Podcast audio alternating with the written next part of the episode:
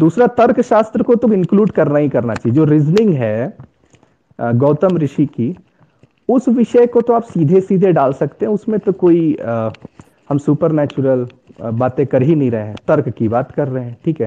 तो ये जो हमारे सामने इवेंट होता है और व्यक्ति जज नहीं कर पाता है कि आ, ये फेवर में हो रहा है कि मतलब जैसे आइडियोलॉजिकली और पॉलिटिकली लोग इंक्लाइंड रहते हैं कि अच्छा बीजेपी है, कांग्रेस है और आप है।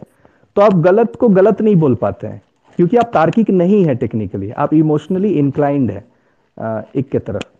तो रिजनेबल बनाने से मुझे जहाँ तक लगता है कि धर्म और अधर्म की समझ होगी तो पता चलेगा कि नहीं, ये करना चाहिए या ये नहीं करना चाहिए। और सिर्फ़ ये नहीं, धर्म अधर्म ही नहीं, वो साइंटिफिक टेम्परामेंट भी देगा। प्रश्न करने का सही तरीका क्या होता है? हम एक सार्काजम सार्कास्टिक वे में पूछ सकते हैं, बस ऐसे टीज करने के लिए, या एक्चुअल में आप सीकर हैं कि नहीं? तो सीकर बनाना बहुत ज़्यादा ज़रूरी है मतलब तो उसके लिए भी तर्कशास्त्र बहुत ज़्यादा ज़रूरी ये दो विषय किया जा सकता है। जी, मैं थोड़ा सा ऑफ़ टॉपिक हो गई थी Ravi ji but I thought it was a very relevant question क्योंकि हम ये जो वट हमारा रहा है the rich literature literary sources हमारे अगर हम ये हमारे बच्चों तक पहुँचा ही नहीं पाए और उससे वो बच्चे आगे बेनिफिट्स लेके आगे बढ़ ही नहीं पाए तो मुझे ऐसे लगता है कि we are not doing our duty well तो बिकॉज़ हम भी तो एक कड़ी का पार्टी है और हमें भी तो पास ऑन करना ही है इससे आगे. सो सो द क्वेश्चन मैं पढ़ना आगे कंटिन्यू करती हूँ? uh, ji. It is an extraordinary description of existence prior to the creation. The famous astrophysicist of the modern times writes in his work, The Brief History of Time, that it is difficult to know what was there at the time of creation. But the stars were formed after the birth of the universe, and these stars are lit by their own energy. Slowly and gradually, a huge star begins to die and its fuel begins to exhaust it begins to shrink and converts to a symbolic point. In this stage, it has so much gravitational trace that even light gets absorbed in it instead of reflecting. Therefore, these are invisible points. They are known by the name of black hole. Hawkins says that if we can know what is inside the black hole, we may be able to find the exact condition before the beginning of the creation. But that is unknown. Therefore, it is given the name of black hole. The same has been expressed by the sages with the help of a beautiful simile. What was in existence then? Darkness covered in darkness. How did the creation begin under that condition is the basic question. The Nasadiya Sukta says in its answer that first, sir, uske baad wo shlok hai, and then it concludes even science has begun to veer around the view that there is a conscious energy at the root of all energies. The sukta further says, and then there is another sukta jo aap explain karenge, and uh, then it says, but the question kept arising because everyone did not have the exist experience of the creation. Therefore, these questions have baffled the human mind since ages, and these questions imparted a direction to human thought. These questions were at the root of several schools of thought and discipline it was in the process of answering these questions that the entire systems of Indian philosophies and disciplines found their existence.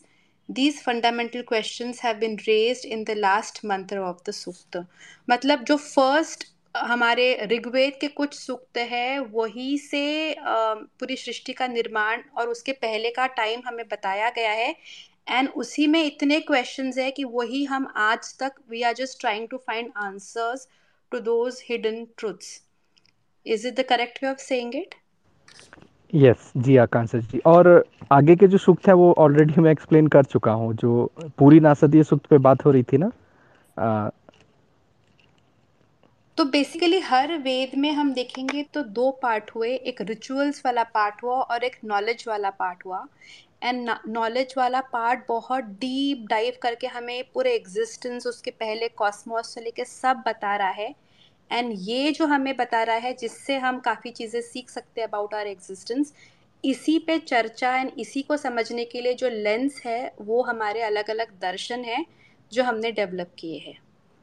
जी, और कर्म कांड से प्रारंभ होता है ये सब। मतलब उसको अगर नेग्लेक्ट करते हैं तो ये कॉन्टम्पलेट होगा ही नहीं होगा। मतलब जैसे चार भाग अभी देखते हैं ना संहिता, ब्राह्मण, आरण्यक और उपनिषद, ठीक है? तो बच्चे को जैसे हम लोग शुरू में कुछ एक्सप्लेन नहीं करते हैं, बस एक आदतें सिखाते हैं। ऐसे करो ऐसे करो, या खिलौना देते हैं, या एबाकस देते हैं, है ना? धीरे धीरे वो उसकी कॉग्निटिव सेंस में वो एडअप होता है, तब हम बाद में उसके कुछ डाउट्स आएँगे, तब हम जवाब देते हैं। मतलब पहले हम ये देखते हैं कि उसके एक्सपीरियंस में कोई बात तो आ जाए। तो यज्ञ में जैसे कोई व्यक्ति बैठा है तो यज्ञ हो गया संगतिकरण, देव उपासना, ठीक है? लोगों का इकट्ठा होना और देव की हम कहते हैं उपासना हम कर रहे हैं। लेकिन जब कर्म कांड करके जब आप आगे ज्ञान कांड की ओर बढ़ते हैं तो वहाँ पर बहुत सारे प्रश्न पूछे जाते हैं। तो वहाँ पर यहाँ से एग्ज़ाम्पल दिए जाते हैं कि देखो अग्नि में कैसे हमने घी का जब आहुति दी थी तो घी जो है पूरे वायुमंडल में इधर समा गया। मतलब ट्रांसफॉर्म हुआ। एक पदार्थ का रूप कैसे जो है पूरे हर जगह व्याप्त हो गया हमारे आसपास। तो कर्म कांड के कई प्रक्रियाओं से हम एग्ज़ाम्पल लेके या उस अनुभूति को हम प्रयोग करते हैं ज्ञान कांड को समझाने के लिए। जो भी व्यक्ति सीधा सीधा समझना चाहेगा तो वो फिर लिटररी वर्बोस हो जाएगा। मतलब बहुत संप्रदाय आपको दिखेंगे कि नहीं कर्म कांड तो करना ही नहीं चाहिए, ठीक है? लेकिन बात यही है कि फिर वो रियलाइजेशन नहीं होगा, जो वेद कहता है, श्रवणम मननम निधिध्यासनम। ठीक है? सुनना, मननम कॉन्टम्पलेट करना, उसको बार बार दोहराना, समझना डाउट क्लियर करना। लेकिन निधिध्यासन मतलब आत्मसात होना मतलब वो पूरा का पूरा अच्छे से आपने निचोड़ उसका समझा। ये होगा ही नहीं होगा, अगर आपकी अनुभूति नहीं है। तो श्रुति वही आप मानेंगे जिसकी आपके पास अनुभूति है। ये याद रखना बहुत ज़रूरी है। इसीलिए कोई भी व्यक्ति वेद पढ़ेगा या सनातन के बारे में सुनता है तो उसको बहुत बातें बकवास इसलिए लगेगी क्योंकि उसके अनुभव में है ही नहीं, उससे रिलेटेड कुछ भी बातें। और उपनिषद भी कहेगा कि अगर कोई वासना से युक्त व्यक्ति है, विषयों में अगर वो बहुत ज़्यादा आसक्त है तो उसको तो कभी समझ में आएगा ही नहीं आएगा, ठीक है? तो कर्म कांड जो हम मतलब उस, उसकी जो उपेक्षा करते हैं कि अरे कर्म कांड तो पाखंड है रिचुअल्स है ये वर्ड ही जो है वो गड़बड़ है रिचुअल तो है ही नहीं वो। ठीक है? कर्म कांड पद्धति है जो आपको तैयार करती है आगे के लिए ठीक है? तो बहुत लोग मूर्ति के विरोध करने लगेंगे। ऐसे तो जाएँगे तो शक्ति में फिर यंत्र आ जाता है। मूर्ति की तो आवश्यकता ही नहीं होती। लेकिन आ, एक एक बिगिनर एक सामान्य व्यक्ति को आश्रम के थ्रू जाना पड़ता है ना? कि सीधा आप जो आरण्य और उपनिषद है जिसकी बात सीधी हम जो करने लग जाते हैं ये तभी है जब आपने फ़र्स्ट हैंड एक्सपीरियंस कुछ लिया है सनातन का। गृहस्थ आश्रम में, ब्रह्मचर्य में, ठीक है? तो ये बात है कि ये सब साथ में चलते हैं, ठीक है? इसीलिए आश्रम है। आश्रम को बाईपास आप करेंगे, सीधा संन्यास लेने जाएँगे तो ज़्यादातर लोग विचलित हो जाते हैं। लोगों को लग रहा है कि अगर हम हिमालय चले जाएँ तो सॉल्यूशन मिल जाएगा, लेकिन वो क्योंकि आप व्यस्त हैं बिज़ी हैं तो ज़्यादा नहीं परेशान होते हैं। आप सोचिए, कभी खाली बैठना पड़े दस दिन, तब देखिए कि क्या नेगेटिव थॉट्स आते हैं। तो इसीलिए कर्मकांड इसकी उपेक्षा हमें नहीं करनी चाहिए।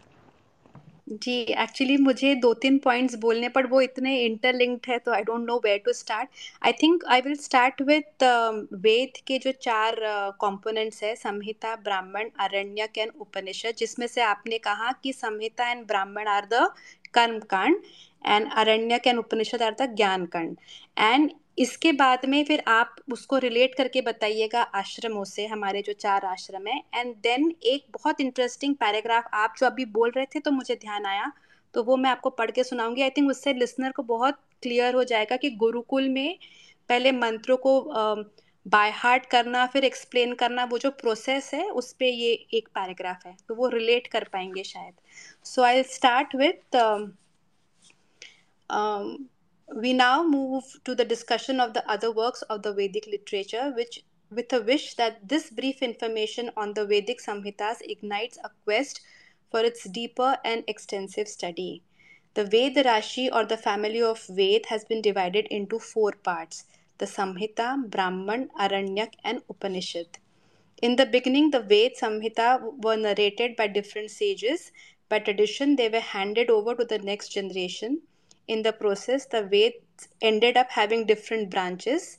Describing this in his Mahabhashya, Patanjali informs that the uh, Yajurved had 101, Samved had 1000, the Rigved had 21, the Atharva Ved had 9 branches.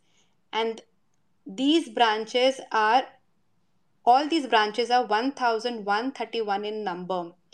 Every branch has its own Brahman, Brahmanas, Aranyakas, and the Upanishads, and they are extinct now.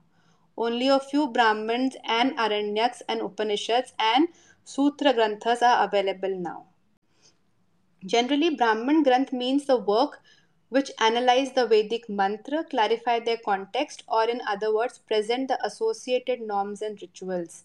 Vedic mantras are in verse while the Brahman Granth follow the prose style. Therefore, explanations are to be found in detail. How, when, and where are the yajna to be performed have been described in detail. There are a number of stories, narratives, and descriptions in the Brahman Granth. A myth was propagated that India was politically unified by the British administration, but history is witness to the fact that the entire land of India had been ruled by one king several times. It has been described in Aitreya Brahman that after the great coronation of Indra, Bharat, the son of Dushyanta, was coronated later on. The son of Dushyanta journeyed across the world, freeing the horse and defeating everyone in the four directions. ये जो इसमें ये ये जो paragraphs में कुछ कुछ stories बताई है कि we were all ruled by single king ऐसा भी हमारे हिस्ट्री में रहा है। एंड जो हिम्स है उसको प्रोज के फॉर्म में डिस्क्राइब करने के लिए ब्राह्मण्स है। इस पे आप थोड़ा सा और एक्सपैंड करके इन सिंपल लैंग्वेज लोगों को बता पाएँगे। जी। अगर ब्राह्मण ग्रंथ नहीं होंगे तो हम लोग अनलॉक ही नहीं कर पाएँगे। संहिता में क्या लिखा है वो समझ ही नहीं पाएँगे। पहली बात ठीक है? मतलब अगर यज्ञ के बारे में है तो पूरा जो उसकी विधि है, वो ब्राह्मण ग्रंथ जब तक नहीं पढ़ेंगे, वो डिटेलिंग आपको पता नहीं चलेगी। जैसे हम लोग, ये जो पतंजलि योग सूत्र कहते हैं, सूत्र मतलब फॉर्मूला उसकी भाष्य होगी, तब उसका अर्थ जो है, सटीक अर्थ किस कॉन्टेक्स्ट में कहा जा रहा है, वो पता चलता है। तो ब्राह्मण ग्रंथ मतलब जिसको हम वेद समझ रहे हैं, वेद को समझना चाह रहे हैं, वो ब्राह्मण ग्रंथ ही ज़्यादा प्रचलन में है। वहाँ से ही हम समझ पाए कि अच्छा इस सूक्त का ये अर्थ है। क्योंकि वो कविता के रूप में नहीं है, छंद के रूप में नहीं है, राग के रूप में नहीं है, गीत के रूप में नहीं है, ठीक है? जैसे अगर मैं बोलूँ पोयम में वर्ड्स तो होते हैं, बट पोयम को सब लोग समझ नहीं पाते हैं कि इन बिटवीन वो लाइन क्या कह रहा है ना? तो मेयरली वर्ड्स शब्द होने से उसका अर्थ पता चल जाए ये नहीं पता चलेगा है ना? तो इसलिए ब्राह्मण ग्रंथ जो है आ, उसकी वो बाद के ग्रंथ है। मतलब वेद को आधार बना करके धीरे धीरे धीरे धीरे शतपथ ब्राह्मण गोपथ जो भी है ये सारे और लिखे गए ताकि हम और अच्छे ढंग से हम संहिता को समझ पाए। जी और ये जो शब्द है ये ब्राह्मण है कि ब्राह्मण है कि मतलब what is the pronunciation and the meaning Brahmana ही है वो ये जाति वाला ही ब्राह्मण जैसे शब्द लिखते हैं बोलते हैं वही ब्राह्मण है शब्द यहाँ पर। Vedanta you had something to ask हाँ एक शॉर्ट क्वेश्चन है सिर्फ़ हाँ। मतलब मुझे पूछना था कि अगर मैं कहूँ संहिता जो पार्ट है तो वो प्योर साइंस है and then there is a जो हम ब्राह्मण ग्रंथ की बात कर रहे हैं, शतपथ ब्राह्मण तैत्रीय ब्राह्मण वगैरह तो वो एक तरीके से अप्लाइड साइंस है। ये कहना सही रहेगा, रवि जी? नहीं साइंस पहले किसको कहते हैं वो मैं बता देता हूँ। साइंस उसी को कहते हैं जिसको आप वेरीफाई कर सकते हैं टेस्टिफाई कर सकते हैं रिपीट कर सकते हैं। एक सीरीज़ ऑफ़ टेन स्टेप्स करेंगे ग्यारहवा स्टेप्स में सेम रिज़ल्ट है, इसको हम लोग साइंस कहते हैं। अब ये हम लोग को लगता है कि जो साइंटिफिक नहीं है, वो काल्पनिक हो जाती है। ये विचार ही गलत है, पहले तो आप समझ जाइए। ये हमारी हीन भावना है भारत में कि हम साइंस से वेद को कहते हैं कि चलो, थोड़ा मैच कर जा रहा है। तो साइंस क्योंकि 300-400 साल से साइंस ने ओवर पावर कर दिया है पूरे विश्व में रिलीजन को, ठीक है? लेकिन वही मैं कह रहा हूँ साइंस उसी को कहते हैं जिसको आप टेस्ट कर सकते हैं वेरीफाई कर सकते हैं, दूसरे को भी बता सकते हैं। वेद में जो भी बात है, वो अनुभूति लेवल पे भी बहुत सारी बातें हैं और परमात्मा की बात है। तो आपको अगर पता है ना तो सामने वाले को नहीं बता सकते हैं। तो ये अनसाइंटिफिक है, ठीक है? तो आप साइंस बोल के वेद को लिमिट कर दे रहे हैं। मतलब उसकी उसकी जो ब्रांचेस है, शाखाएँ हैं, उसको कम कर दे रहे हैं। और अप्लाइड साइंस जो आप कह रहे हैं, वो तो मैंने कहा था अथर्ववेद एंड बाद में जो उपवेद आएँगे, वहाँ पर है वो अप्लाइड साइंस यहाँ पर संहिता बीज रूप में है, एक सीड डाला हुआ है। मतलब इवन मैं यहाँ तक बोल दूँ, बिजली के बारे में भी है, ठीक है इलेक्ट्रिसिटी के बारे में भी है। और ब्राह्मण ग्रंथ जो है, वो एक्सपेंड करता है बस, उसी की व्याख्या कर रहा है मतलब ठीक है। अप्लाइड साइंस तो मैं नहीं कहना चाहूँगा, क्योंकि वो जहाँ तक मुझे लगता है, वो उपवेद है, ठीक है। रवि जी, ये क्वेश्चन इसलिए मैंने पूछा कि मतलब जैसे तैतरीय ब्राह्मण के अंदर, जैसे वो नक्षत्र का और वो एस्ट्रोनॉमी और स्टार कॉन्स्टलेशंस की एनालिसिस है। और सेम चीज़ मतलब फिर आ, कुछ आ, जैसे जो हम जैसे इलोमन प्रैक्टिसेस बोलते हैं तो वो भी फिर बहुत सारे ब्राह्मण ग्रंथ में हैं जैसे जैमिन्य ब्राह्मण ग्रंथ और ये डिफरेंट डिफरेंट मैं वैसे कल इसके बारे में पढ़ भी रहा था। तो मतलब ये चीज़ इतना कैटेगराइजेशन क्यों है? मतलब संहिता पहले थी तो फिर ब्राह्मण ग्रंथ की आ, आने की क्या ज़रूरत है मतलब ये एक्सटेंडेड उसको एक्सप्लेन किया है या फिर वही है मतलब? वही तो मैं बोला बीज रूप में है संहिता में वो क्लियरली आपको पता नहीं चलेगी कि कहना क्या चाहता है पंक्ति। अब जैसे मैं बोल दू महावाक्य जैसे है वेद का ना अहम ब्रह्मास्मि। अब इसको समझाने के लिए पूरी एक उपनिषद लगेगी है ना? ठीक है? तो संहिता को समझा ही नहीं जा सकता मतलब। मतलब आप एज ए गुरु शिष्य, एक गुरुकुल परंपरा, आप बच्चों को क्या सिखाएँगे? उसकी एक शिक्षक जो क्या कहता है, वो उदाहरण देता है, वो एग्ज़ाम्पल देता है, वो एक्सप्लेन करता है, व्याख्या करता है। तो ब्राह्मण ग्रंथ की आवश्यकता है अगर आपको ठीक ठीक संहिता को समझना है तो। और जो आप कह रहे हैं एस्ट्रोनॉमी तो ज्योतिष जो पार्ट है वेदांग का, है ना?